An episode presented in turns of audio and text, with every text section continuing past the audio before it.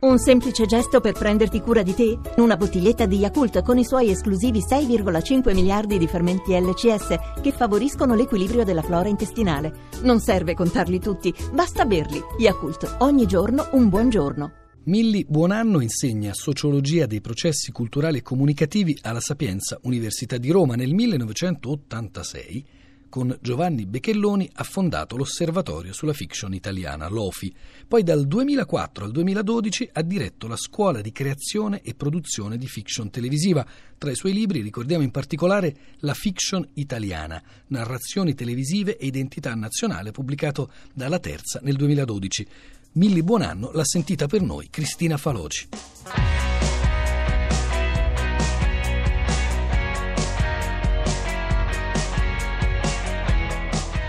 La fiction italiana della televisione delle origini, anni 50-60, era costituita prevalentemente da quelli che noi chiamavamo gli sceneggiati, cioè gli adattamenti letterari, come si diceva all'epoca, le trasposizioni di opere d'autore. Questo era, era interessante sotto, sotto, molti aspetti e direi forse in particolare sotto il profilo linguistico, perché naturalmente trattandosi di trasposizioni di opere letterarie e in una fase in cui gli sceneggiatori e gli autori erano dire, straordinariamente fedeli, scrupolosamente fedeli ai testi, e di fatto il tipo di lingua italiana che si parlava in questi sceneggiati era, era una lingua d'autore, era una lingua aulica, letteraria, anche ottocentesca se si vuole. Questo dalla prospettiva odierna può sembrare un po' curioso, ma in realtà rispetto agli anni, agli inizi della televisione, gli esordi della televisione italiana, era perfettamente coerente, congruente, perché faceva proprio parte delle, degli obiettivi, diciamo pure della missione di una televisione di servizio pubblico che essendo nata in una società che era certo politicamente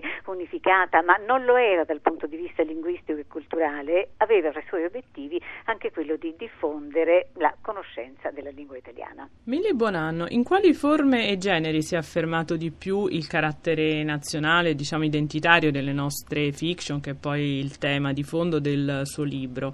E se lo stesso si può dire anche della lingua usata? Io direi che qualsiasi fiction, in qualsiasi paese, in qualsiasi contesto, la fiction prodotta localmente ha, mi verrebbe da dire, deve avere un carattere identitario, perché le storie di fiction, le storie che, che affascinano, che interessano, che avvincono di più, sono quelle nelle quali noi riconosciamo qualche cosa di noi stessi, della nostra società, della nostra identità, dell'identità nazionale.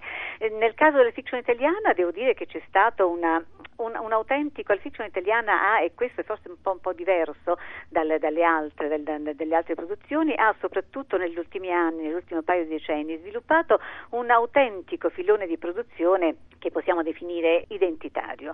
Ed è il filone soprattutto de, delle, de, delle, miniserie, quindi anche qui siamo un po' fuori dal, dalla serialità che del resto non è mai stata una caratteristica distintiva della produzione italiana. E, mh, mm, alludo in particolare alle miniserie biografiche, alle miniserie mh, mm, religiose, alle ricostruzioni, questo soprattutto negli anni 2000 è una caratteristica caratteristica della produzione del 2000 ricostruzioni delle importanti, più importanti direi anche drammatiche e dilemmatiche vicende storiche dell'Italia del Novecento. Ecco, attraverso queste produzioni ovviamente la, la, la fiction italiana ha fatto un lavoro di rammemorazione e di scavo anche nelle radici, nelle radici, storiche, culturali e religiose dell'identità italiana ed è stata premiata perché è stata premiata anche dal punto di vista degli ascolti perché se noi guardiamo i risultati di audience i grandi successi sono appunto all'interno di questa produzione identitaria. E secondo lei invece in che misura e in quali casi specifici, magari ci può fare qualche esempio, abbiamo assorbito modelli stranieri nel bene e nel male?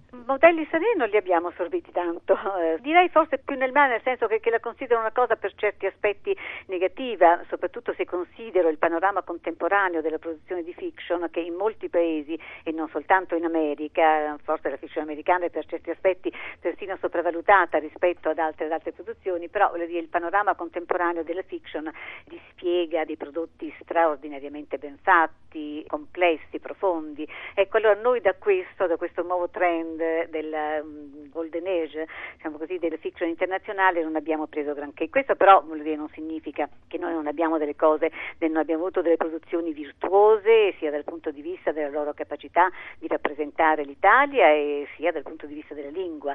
Eh, per esempio per la lingua, adesso qui tornerei indietro agli anni 60, dicevo che appunto, lo sceneggiato diffondeva una, una lingua aulica, ne, alla fine degli anni 60 quella che possiamo forse considerare la prima serie italiana che ancora è nella memoria delle persone, delle persone d'età, ma forse anche i giovani eh, eh, conoscono, la famiglia Benvenuti.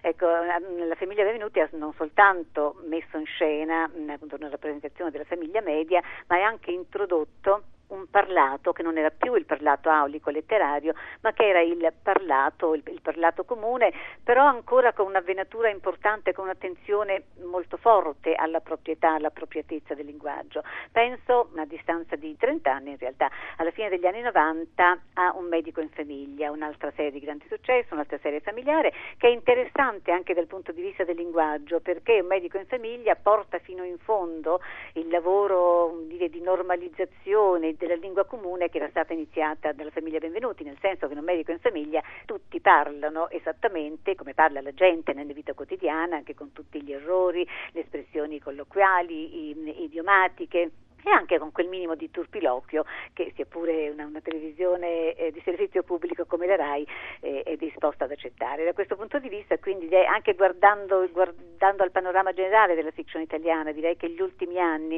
o anche gli ultimi decenni hanno lavorato in questa direzione, creare una lingua uniforme, media, che si avvicina il più possibile al parlato quotidiano. Questo è per molti aspetti dire, una, cosa, una cosa positiva, mm, per altri no, perché quello che si si perde, si perde un po' nel, nella fiction contemporanea è la varietà delle forme linguistiche e degli stili espressivi.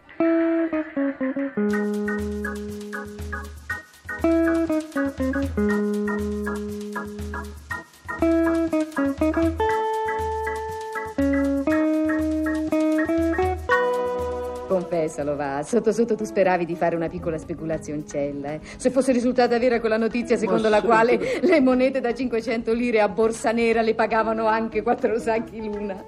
Oh, cosa ti inventi, mm. strega. E poi che modo di parlare è questo? Sì, sì, sì, sì, va bene, va bene, d'accordo, ritiro tutto, per carità. E poi, quanto a sacchi, Alberto, non ti formalizzare, è un neologismo, ormai lo si legge anche sui giornali. Beh, sui miei no, di certo, eh. sui tuoi forse.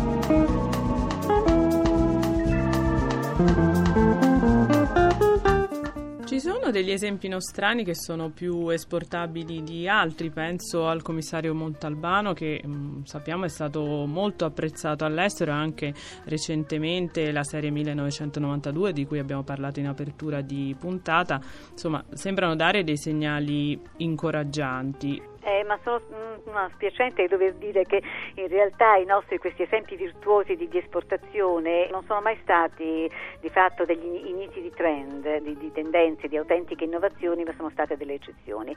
La prima che mi viene in mente è ovviamente la piovra, molto importante anche, anche dal punto di vista linguistico. La piovra è stata ed è tuttora, credo, la fiction italiana più, più esportata all'estero. Poi ci sono stati lunghi periodi di, di, di vuoto, c'è il caso che lei ha citato del commissario Montalbano, ma non, forse non tanto il caso di 1992 quanto di eh, Gomorra la serie, che effettivamente ha goduto, ha goduto di un'esportazione su larghissima scala, anche di una grande reputazione. Allora, esperienze recenti che, che sono in parte, anche se non esclusivamente quelle della televisione satellitare, ci dicono che in realtà noi abbiamo le risorse, le risorse artistiche, le, le capacità per produrre una fiction che sia significativa, ben fatta, ben scritta e abbia quindi le potenzialità di una diffusione all'estero.